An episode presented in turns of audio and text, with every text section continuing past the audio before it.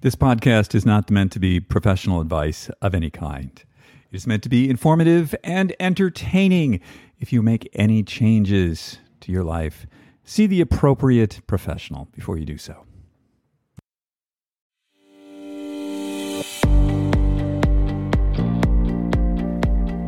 Hello, and welcome to Super Age. My name is David Harry Stewart. I'm the founder of Ageist. At Super Age, we help you live better and become the best version of yourself. And who doesn't want a Super Age? Welcome to episode 23 of the Super Age Show. It is great to have you with us here today. This will be dropping February the 17th, 2021. Have you guys changed your thoughts on Zoom calls recently? I I mean, I know maybe it was back in November. I was just so burnt out on Zoom. Like you could just not get me on another Zoom call. I didn't I mean, I didn't care who was on the other end. Sorry, I didn't. I just burn out on Zoom. Uh, but now I, you know, I had a big sort of meetup call with a gang of my buddies on over the weekend. It was great, um, and we've been, you know, my wife and I, we have Zoom calls with a couple friends of ours, and it seems like Zoom's back, and I'm, I'm thinking maybe it's has to do with like the, you know, pandemic end in sight. Hmm, who knows? This week on the show, we have Dr. Tracy Alloway, PhD psychologist, who's going to school us on the power of words, language, how we talk about ourselves, how we talk about others, and those effects. Looking forward to uh, hearing from her. She's got she's got a new book out. She's going to tell us about that too. We'll get to Dr. Tracy in just a moment after a word from our sponsor. Today's show is brought to you by Discover Live, which is a remarkable virtual travel service. I went to Paris with them a couple months ago, sitting in my living room with a friend of mine who was in Florida at the same time. And the remarkable thing about Discover Live is that you feel like you're really there because it's a live guide. You're doing it on Zoom, Zoom Airlines, zero carbon. And you're asking them questions, they're asking you questions. You're seeing the things that you want to see. And I swear I could smell the croissant when he showed us the bakery in Paris. It was remarkable. I've also been to Egypt with them, which was really pretty amazing, Luxor. And last week I went to Vietnam with them with our CTO, who was actually born in Vietnam. It's pretty amazing. And they have a great new trip called Venice at Night, the most beautiful boulevard in the world. Now, I just think about date night, right? Sitting in your living room, going to Venice at night. How awesome would that be? It's a great service. Um, I'm a real convert. The if you go to their website discover.live and you type in the code superage15 because you are an awesome superage listener, you get 15% off your next trip at Discover Live. It's it's pretty great. You really got to check it out. Hey Dr. Tracy, how are you today? I'm doing great, David. Thanks so much for having me. Absolutely. Where where are you today? I'm in Florida, but it's not very sunny today. oh, Florida. Whereabouts in Florida? I'm in Jacksonville, so not too far from Disney and Universal. Oh, you're the happy place. the happy place. There you go. so I, I um I understand you've you've written 14 books. That's an incredible accomplishment. And you. you that wasn't enough. You've written another one. so what is this new book that you've written? Um, it's called Think Like a Girl. And I really wanted this to be kind of a book that I wish was around when I was growing up as a girl. It really addresses a lot of the myths and statements that we hear, or even that we say to ourselves. Things like, are women emotional when we make decisions? Do we need to be more man like or masculine like to be a good leader? Um, do we experience depression more than men? And really, what I wanted to do is look behind the curtain and see how the brain is actually working in both men and women, and ultimately to maximize the strengths that we have as women to, you know, be our best versions of ourselves. Wow. Tell me, um, how is my brain different from my wife's brain? I know it is. It seems to be. I feel like that's a trick question, David. Um, well, that depends on the topic. So, you, you, know, it depends if we're talking about happiness. It depends if we're talking about risk taking. It depends if we're talking about empathy. Uh, and sometimes there are no differences in how men and women approach decisions. And again, that's important to know as well. So, really, there's not a one size fits all in, in, to answer uh, that question. It's really it depends in what context you're referring to. Right. I um just as like sort of a, a side note here. Um, so we know a lot about sort of people in our age cohort, and um, the women women don't the women aren't going to agree with me when I say this, but I can tell you I have like the data to back it up. The women kick butt in this age group.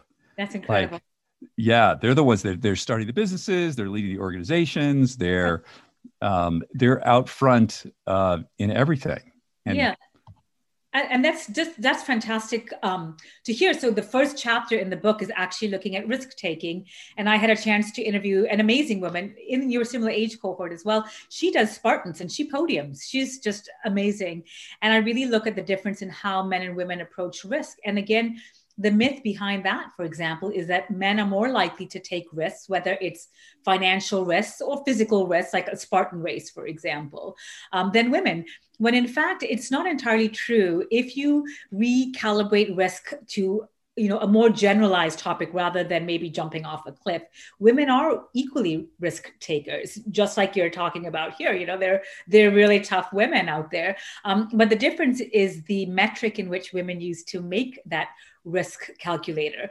And what they look at is the trade off. So there's risk, actual risk versus perceived risk. So if you look mm. at a marathon versus a Spartan, there's a lot of incidences that you're more likely to get injured long term over doing a marathon than a single one off Spartan, for example. That's just, you know, if you're looking just purely numerical, or if, even if you look at what insurance companies use as death rates, mortality rates from, say, bungee jumping versus riding a bike the more mundane and pedestrian type of activities tend to be higher risk when it comes to mortality rates.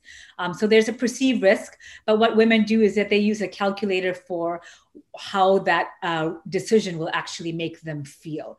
So, in other words, they're willing to make a very risky decision, whether it's a physical challenge or a financial risk, as long as their takeaway is, you know, this is something I want to do. It's going to make me feel good about myself. And that's a different calculator than, than you know, how the man's brain is kind of wired and how they approach a risky decision. The men are really primitive.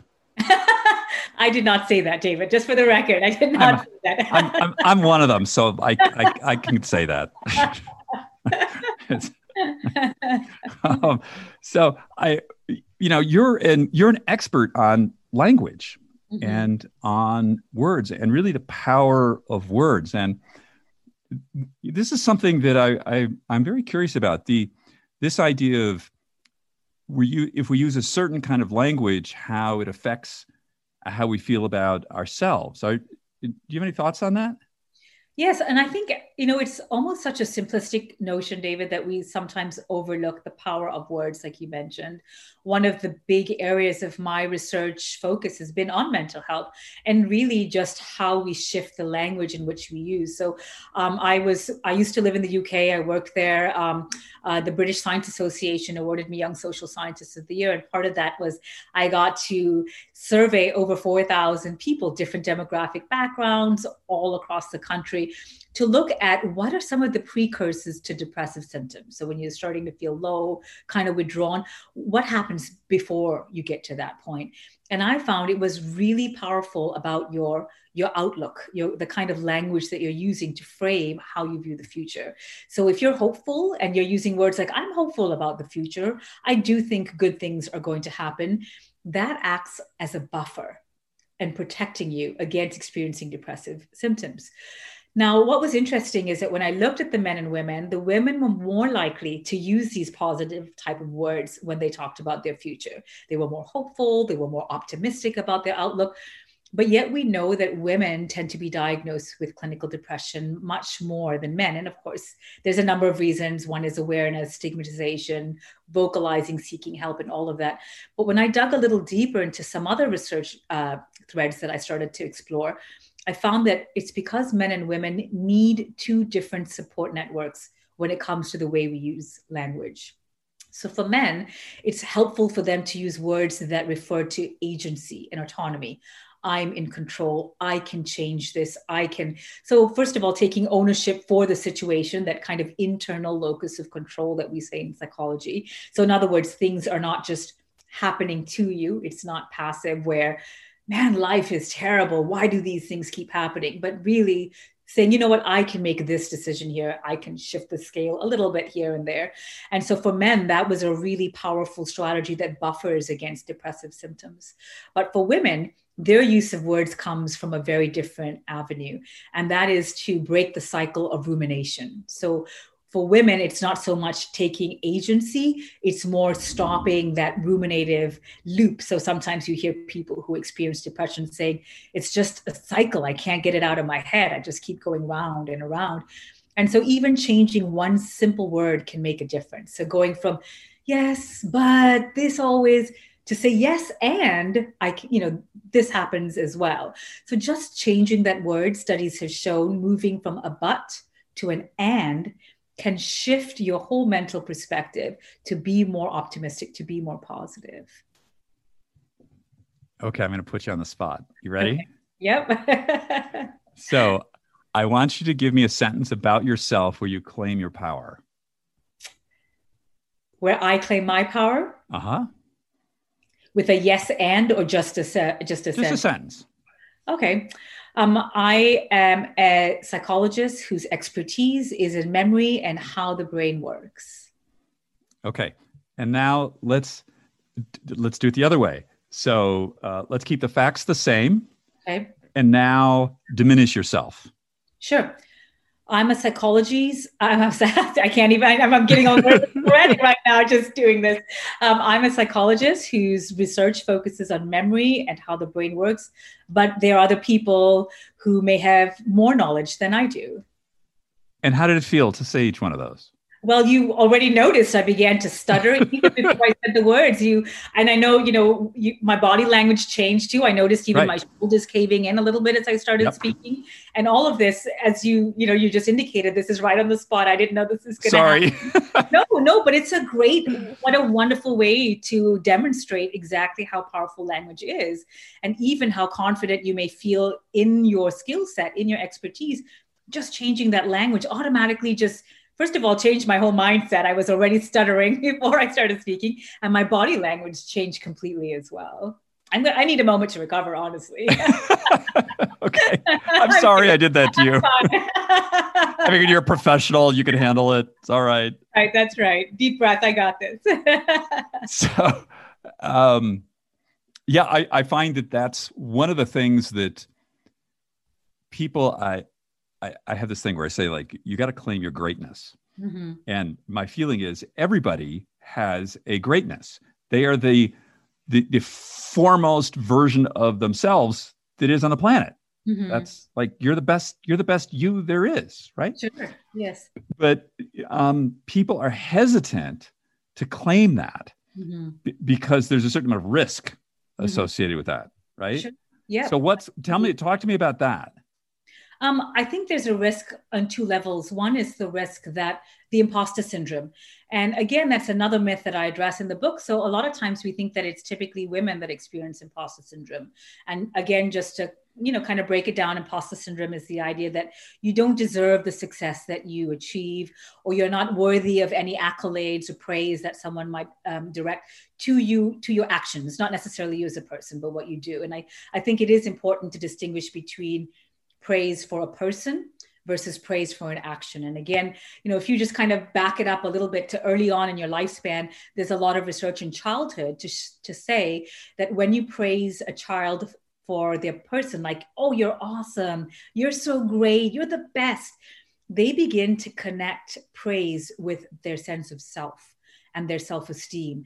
And here's again where we see the power of words, David, because when you begin to connect words to your sense of self, words can build you up as well as break you down, as we saw with your simple activity. And so the minute you don't receive praise, you begin to doubt your own sense of self. So it's much more powerful for a parent, a teacher, you know, a mentor to give praise directed to the attention to the action. Like you worked really hard. I saw that outcome wow, when you were out in the field, you were hustling. That's amazing. I saw you studying and your grades reflect that. So, what that does, it shifts the power to yourself to what I can do. And that's again the sense of agency that that internal locus of control that they are things that I can do as a person to overcome, to make myself better, to grow, and so on. And so when you do get kicked back or knocked down, your self esteem isn't so crushed in the same way if you grow up with this whole praise for self, because you can say, you know what? Maybe I just didn't try hard enough. Maybe I can tweak it here and do this a bit better. So it's action focused instead of self focused. That's really interesting. The I love this idea. I'm I, am i am just intrigued by the effect like i just this is a podcast so people can't see what happened to you when you did that but you're just your whole physicality changed. It did. That this idea that we can we have it within our power mm-hmm. to change the way that we feel about ourselves and then also the way that we're reflected out in the world simply by saying um you know i do this. I'm really good at this. Mm-hmm. stop no qualification, right? Yes, yes. And that's also a difficult thing, again, connected with this whole imposter syndrome. Yeah. We often feel we have to make a reason i'm really good but you know it's okay if you don't want to use my idea so we right. we try to have this caveat and um right. you know false humility but really it, it's a protective mechanism exactly mm-hmm. yeah exactly that's and, and that's what i wanted to get to at was that there's a risk in claiming this right it, mm-hmm. i don't i don't think there is actually risk, but we perceive it as a risk mm-hmm. that we claim who we claim who we are. Mm-hmm. Yeah, and it goes back to even risk taking from our earlier conversation, the actual risk versus perceived risk. And right. a lot of times we make our decisions based not on the actual risk, but a perceived risk. So if we perceive that if we put ourselves out there as an expert or, you know, we know we have this amount of knowledge or skill set and oh my goodness, we, we don't, we let someone down, there's that perceived risk that we're not good enough and that's why you, mm. you know that those childhood years are so important when you look at how praise is given and and even for adults it's not too late so and so now let's let's talk about it so we've talked about it self speaking to self mm-hmm. the the effect that has mm-hmm. and so let's bring another person in the room so mm-hmm. if you what's the effect on the other person um, if well, first let's do it. Um, meet like so. There's another person, and you're talking to another person, and you've you say those you say it two different ways. Like the one you claim who you are, mm-hmm. and the other you qualify and diminish. What what happens? How does the other person take that in? Yeah, so a couple things are really happening in the brain at this point, and it's true for both men and women. We have something called mirror neurons in our brain, and like the name suggests, it's like a mirror. So we they are going to reflect what we're giving and you know maybe to use a, a, commonly used phrase the kind of energy that we're giving out so when your body language starts closing in they're going to mirror that as well. And, and they may start feeling a little a little low a little closed in. And as a result that conversation may not be so rich and enhanced as well. So you really see mirror neurons kind of kicking in with how people are interpreting you know that communication as well. Um, and the second piece is empathy. So a lot of my research also looks at empathy and how we communicate both online as well as offline face to face. And um, that's a big part where you know mirror neurons are a big play a big role in empathy. And so you may see someone maybe trying to kind of sympathize or feel sorry for you when really what you want is for them to reach out and say hey if you're an expert i've got this project i'd like some support on or maybe we can collaborate. So you can have a completely different outcome just because of the words in which you're using and then think no one ever no one ever respects my you know my talents. No one's seeking me out when it's really because of the words and the way in which you're presenting yourself so do i understand if i diminish myself and there's someone looking at me, they empathetically diminish themselves too? They can. So it does depend on the person and their levels of empathy. But people who are highly empathetic, their mirror neurons will kick in. So imagine, you know, when you've been at a conversation, maybe pre-COVID, and you've been at a party, and you know, you start maybe you kind of clap your hands and you're like, oh my goodness, you may notice them, you know, their eyes widen. And so they mirror. I mean, your eyes just widen with my eyes widening, you know. And so you see, even in this small digital uh, interface, we're mirroring each other in a small, in a small way. And we do that with language, we do that with our body language as well. So they may they may leave that conversation also not feeling very positive. Right. So this is fascinating. Uh, so if the reverse, I claim my power, I say, this is who I am, done. Yeah. and and I the body language goes along with that. Then the the empathetic person on the other side of this mm-hmm. will all will potentially mirror that like they'll start feeling good about themselves because I feel good about myself. Yeah, exactly. So there's wow. you know, there's a lot of research looking at you know the power pose, and in two minutes, research has shown that cortisol levels have decreased. For example, the stress hormone uh, decreases just from having that confident stance. So if you're putting your hands on your hips and power posing, there's other research to show that. Um, I think they had 300 participants in this one, and they said sit up straight and write down traits about yourself that are important for success in a job. And now um, slouch same thing right traits that you think would kind of help you you know be successful or not successful in the job. And they found just that simple posture was really how they perceive themselves. So if you sat up straight they were more likely to write positive traits but more interestingly they were more confident in the traits in which they put down so again, just you know, the words and body, um, we're not disconnected. Although we are talking about the power of words, the way in which we communicate those words physically make a big difference as well. So I, I guess um, where I wanted to go with this is that um, we had the example if I diminish myself and mm-hmm. I'm talking to somebody who's fairly empathetic, they're going to start to feel bad about themselves because they they want to sort of bring themselves down to my level. Mm-hmm. Then it, it so the converse of that, I feel good about myself. I'm just going to say, hey, I claim this. This is who I am. Mm-hmm. I'm, I'm, I'm whatever. I'm great at this thing. So then we're actually helping the other person feel good about themselves because they're going to mirror my feelings. Is that, did I get that right? Yeah, in some sense, it's an invitation for them to say, well, that's amazing. You know what? I'm great at. Yeah. And so, you know, they may also right. using that same positive language and then start feeling like, wow, I never really thought about it this right. way, but I am, I am good at this. Oh, um, that's brilliant. Yeah, because it's it's it, I love this because it's the opposite of what I would have. You know, the normal is like, well, I'm going to make myself like not look so good, so they don't feel so bad. But actually, mm-hmm. it's the reverse. Exactly. Exactly. Amazing. So interesting. It. I'm wondering. It seems as though there might be gender differences in the way people use language when they're younger. Does that change as people age? I think that's a really interesting question. And I, I think to answer that, I'd like to look at um, some of the literature on narcissism, because I know we're talking about greatness and if you think of it on, on, on the other end of ex- the extreme, right, is I am the best, I'm good at everything, people need to hear what I have to say. So I've done a lot of research on this particular topic. I've, I've um, you know, done experiments on hundreds of, of different samples and, and published the research as well. So what I notice are two things. One, there's you know gender differences as you indicated, not just in my own research, but it's well reported. But the second thing is this age difference where today um, when you when you give the same narcissistic scale so there's 16 questions things like i'm great i'm good at what i do.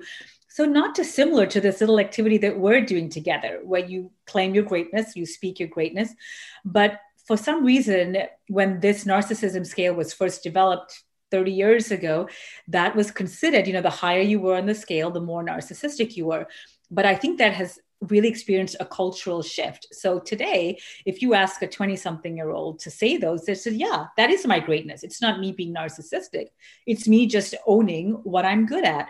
And so you definitely see that shift where um, other researchers have argued that the words in which we use are a reflection of a more narcissistic culture.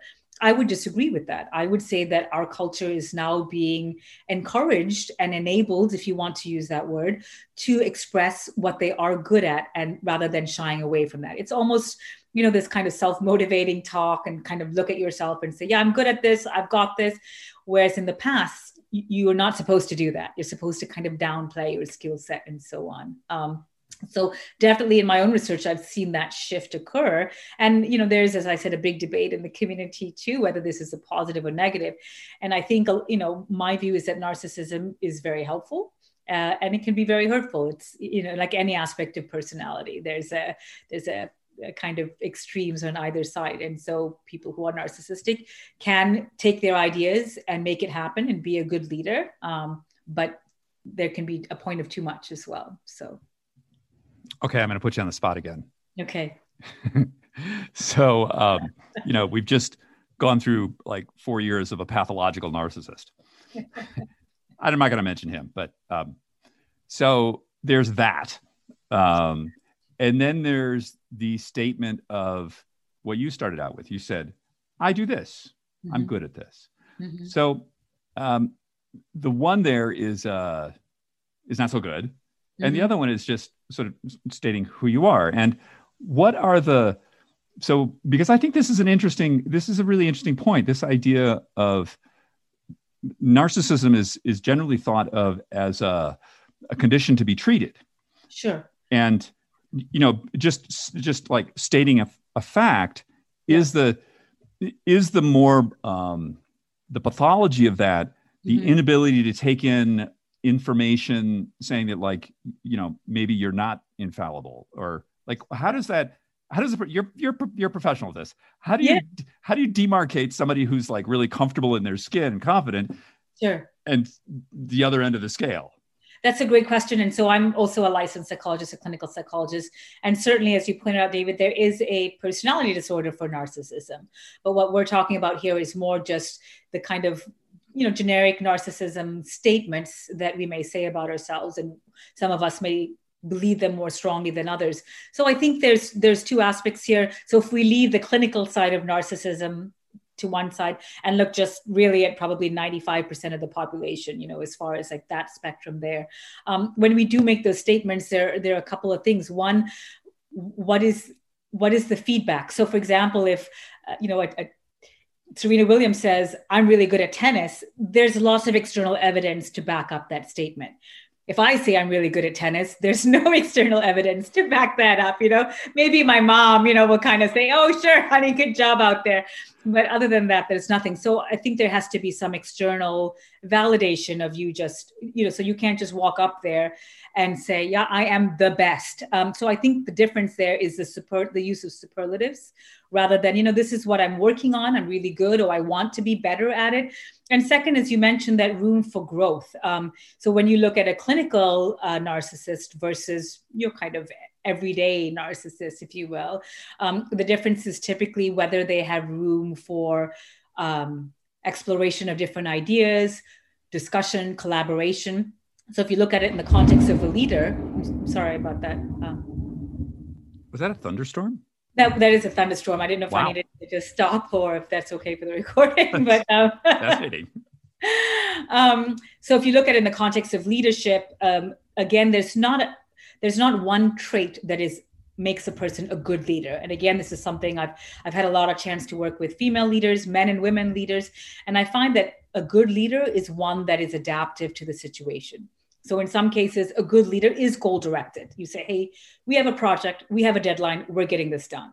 That doesn't make them a narcissist. That, that doesn't make them a bad person if they're goal driven. But other situations may require a more collaborative team effort saying hey let's all work together and you know as a team we can find solutions to this goal and so a good leader is one that is able to read the room if you will and adapt to that situation and a pure narcissist would not be able to be so adaptive. They would just hold the line with whatever they feel is correct. And the difficulty there is that um, you have a 50 50 chance of being right. And so they're reinforced. You know, the times where they do hold the line and they're right, it reinforces them saying, well, you know, that one time I, I said everyone's got to follow what I'm saying and it worked, it paid off. So we're going to keep keep doing that. So we live in an age of personal branding. Mm-hmm. To be a person is to be a brand. and that's, I feel kind of weird even saying that, but that's sort of the reality. Sure. As because we are, you know, we have social, you know, there's not just Instagram, there's LinkedIn, there's like all the things you put out of the world. It's an expression of you, your mm-hmm. brand, the, what you mm-hmm. want the world to see. So, how would you advise people as there? Because this is something people um, especially who are a little older, have some difficulty with. Like younger people, as you said, they, they have no problem just being like, "Hey, I'm awesome at this. Um, mm-hmm. you know, look at look at my greatness. I'm I'm fantastic." For for someone who's older, it's uh, it's a little harder. Um, mm-hmm. And you're you're English, so you have like a sort of a double disability with this. so never thought of it that way, David. My shoulders are caving in even more. Yeah, sorry. You've overcome it very nicely. so, what? Tell me, um, what what how would you advise someone as they're showing the world themselves in a in an accurate way, but not a self deprecating way? What how would you uh, what advice do you give people? Um, I think the best advice is really the same advice that I've heard as a writer, as an author, which is show, don't tell. If you want people to see your greatness, don't tell them, hey, I'm great. Show them what you're great at. You know, I know you've had a chance to have some incredible guests on your show. And my uh, speculation is that their brand is to show the world what they do rather than walking in the room saying, Hey, I'm so great at this. And I think, especially because, like you mentioned, we are a brand, it's an image driven uh, platform, it's a great way to say, look at this picture or look at this event or this, rather than kind of constantly needing that long exposition of why you're great. And i think sometimes it's it's difficult for us especially maybe again back to this idea if we haven't been reinforced about our actions enough we feel such a need to explain ourselves constantly. And i see this a lot in my practice too that maybe you've lived a lot of your life not feeling heard. And so when you get to this point of having achieved a lot you want to make sure the world hears you and hears your greatness but the best way to do that is just to show rather than tell. Um, and again you, you know that mirror neurons will kick in too. So um, like suppose somebody has uh, like you mentioned the feedback loop. Yeah. so the feedback loop in social media is the like button. It's terrible. So how do you how do you square that? Like saying like, oh, you put something up, oh, only three people liked it. Oh, or a thousand yeah. people liked it. Oh, I guess I must be somebody. Like, how do you, what do you tell people?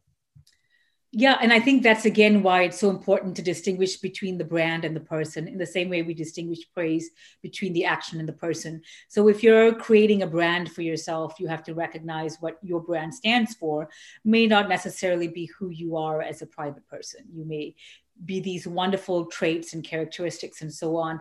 And you know not everyone needs to see that or needs to like that side of you. But if your brand is a chef and you're cooking and you're creating these meals then that's what you focus on and you and and separate your your person and who you how you actually connect and engage with people.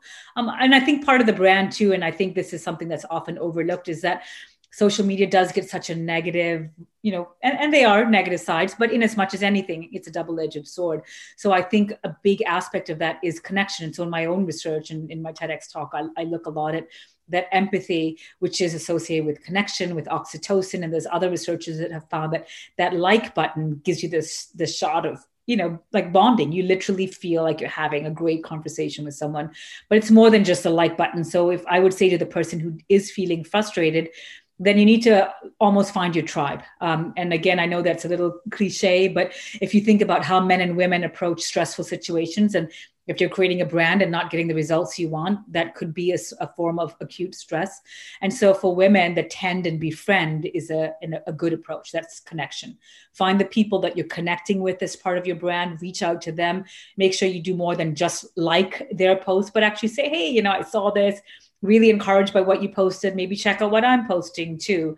Um, and so that that could be a good response. Now men tend to have the fight or flight or freeze response. So again how you know how to calibrate that in response if their brand isn't maybe hitting their target what do they need to adjust um, there to help them work with the stress?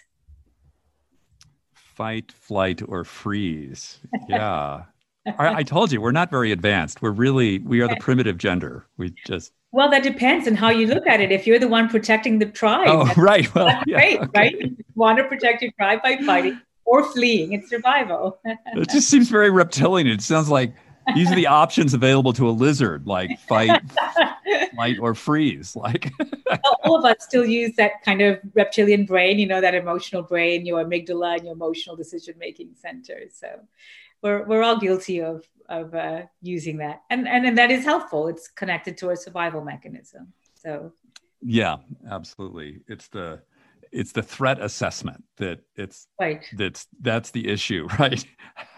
is this really threatening or not? exactly, actual versus perceived risk. Yeah. Mm-hmm.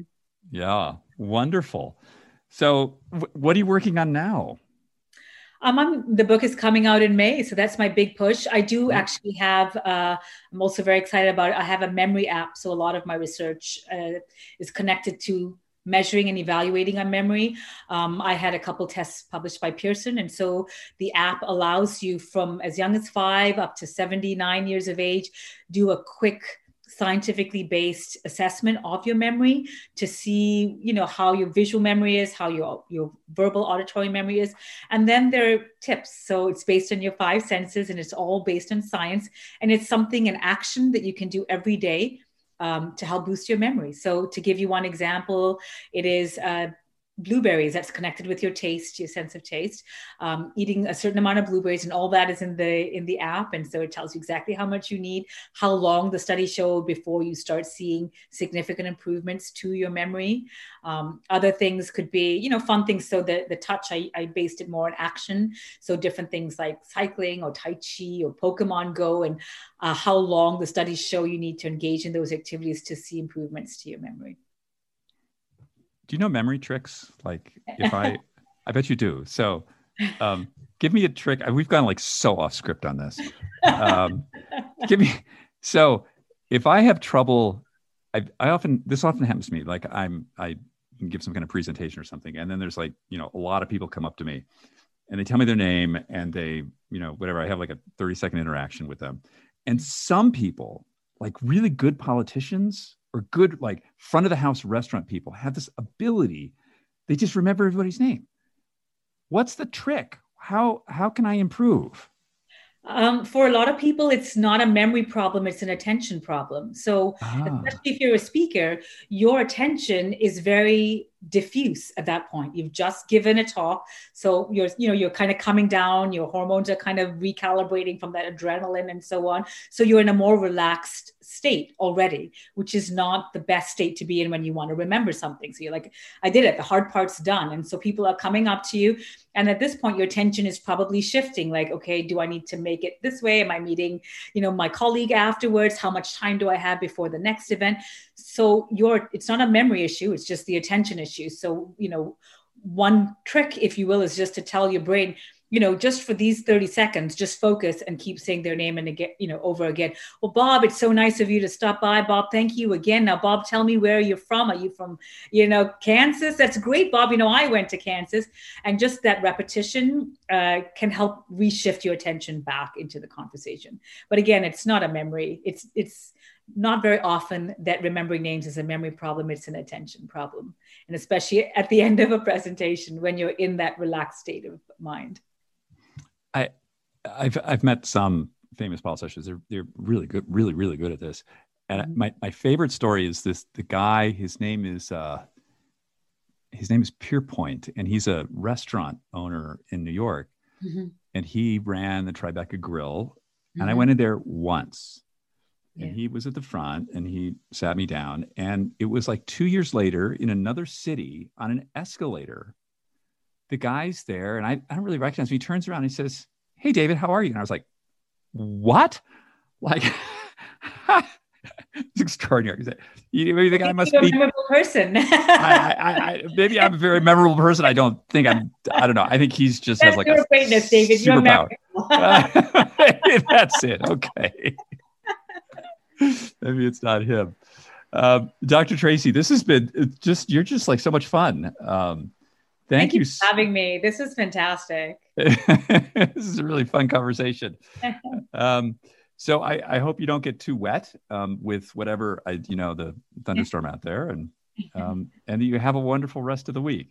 Thank you so much for having me. Okay, great having you. Everyone, thanks for listening today. That was so interesting. I mean, I'm I, we're doing this on Zoom, so I can actually see Dr. Tracy when she, um, you know, was doing this, and to watch her body language between the two statements, I thought was just fascinating. And I loved what she said about how if we diminish ourselves, the person we're speaking to oftentimes diminishes themselves to make us feel better. But then the reverse, if we hold our power, they do too, and they feel better amazing. Not what I was expecting at all. So, um, if you're in a podcast app, you know how to subscribe to a podcast. And so maybe subscribe to this one. We'd really love to have you. And if you're listening on the front of the Aegis website and you would like to have this delivered and you're not quite sure how to do that, you can download an app like Google Podcast or Stitcher and then search for SuperAge and subscribe. And then we'll be with you every week. Thanks so much for listening in. If you want to contact me directly, hit me up, david at superage.com. Criticisms, comments, whatever you got. Love to hear from you. Please also rate us if you can and leave a comment on the app that you're listening to this podcast on today. Everyone, have a wonderful week. It's been great having you with us. See you then. Bye now.